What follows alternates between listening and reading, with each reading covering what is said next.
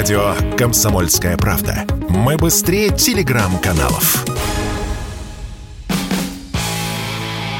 Автоньюз. Совместный проект радио КП. Издательского дома «За рулем». В Россию наконец-то приехали иранские автомобили.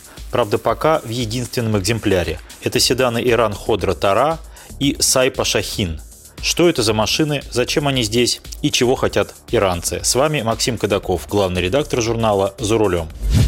Обе машины представлены на Московской международной выставке запасных частей и автокомпонентов МИМС-2022. Седан «Иран Ходра Тара» построен хорошо известной у нас платформе Peugeot 301, который тоже был, как вы помните, седаном.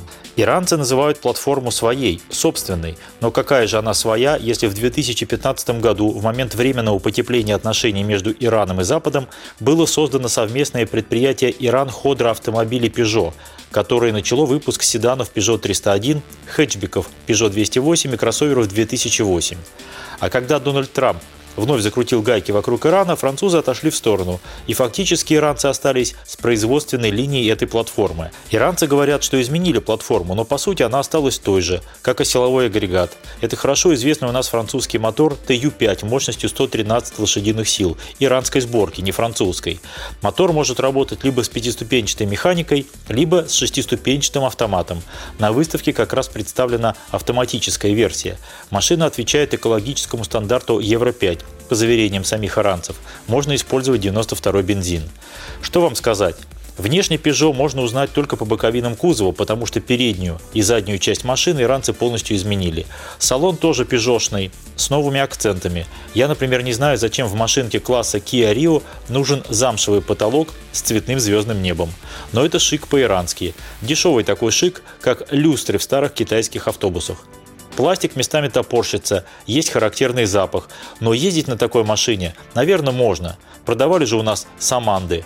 Правда, иранцы не говорят никакой конкретики и сбиваются в показаниях. Один говорит, что автоматическая коробка своя, другой говорит – китайская. При этом обещают, что начнут торговать машинами до конца года. Объявляют о том, что машина проходит сертификацию, но, насколько мне известно, процесс еще не начат. Это вообще характерно для них – когда нужно чего-то добиться, все средства хороши. Когда в переговорах участвуют представители нескольких компаний, они порой даже подлавливают друг друга на обмане. И ничего страшного в этом не видят. Если оценивать седан Тара в целом, то я бы сказал так. Это Китай десятилетней давности. Уже можно ездить. Но цена даже приблизительно неизвестна. А она решает все. И планов по созданию дилерской сети пока тоже нет. Поговорив с иранцами, я понял, что цена этой машины на границе может быть около 14-15 тысяч долларов, плюс растаможка и доставка, плюс прочие расходы, которые должен отбить новоиспеченный дилер. На выходе будет примерно 18 тысяч долларов, ну, может быть, чуть меньше. Если вернуться в февраль и взять доллар по 70 рублей, получится миллион 260 тысяч. За конкурента Солярису и Вести. По сегодняшнему курсу рубля получается чуть больше миллиона. Но по какой реальной цене эти машины будут продаваться и будут ли – большой вопрос. А в салонах полно солярисов за миллион шестьсот и не берут. Второй седан – Сайпа Шахин. Машина попроще и внешне, и по салону. Все выглядит явно дешевле. Седан Шахин построен на измененной платформе хэтчбека Toyota Yaris. Ворованная эта платформа или покупная, иранцы сказать не смогли. Машина явно скромнее, эдакий АвтоВАЗ десятилетней давности, но при этом турбомотор 1.5 мощностью 150 лошадиных сил в сочетании с вариатором. Когда смотришь на качество пластика, невольно возникает вопрос, а сколько протянет вариатор? Такая машина на границе может стоить 12-13 тысяч долларов, плюс все прочие расходы. Если в сумме уложится в миллион, то будет очень сложно объяснить, почему наши гранты дилеры сейчас тоже продают за миллион. Что больше всего интересует иранцев? Конечно же, вовсе не продажа автомобилей как таковых, хотя и это, безусловно, для них очень важно. Иранцы очень хотят влезть в наше производство, не скрывают этого и даже откровенно давят на наших чиновников на самом высоком уровне. Разговаривают всегда с напором, с нажимом. Говорят, ну вам же надо, а мы можем, давайте. Никаких супермодных технологий у них, конечно же, нет, но им позарез нужно загружать свои производства и поставлять к нам те комплектующие, которые они могут производить. Еще лучше организовать сборку своих машин здесь, в России, например, на АвтоВАЗе. Да-да, причем иранцы говорят, что могут сделать абсолютно все, хотя на самом деле это не так. те же подушки безопасности и многие электронные блоки они закупают в Китае, так же как и мы.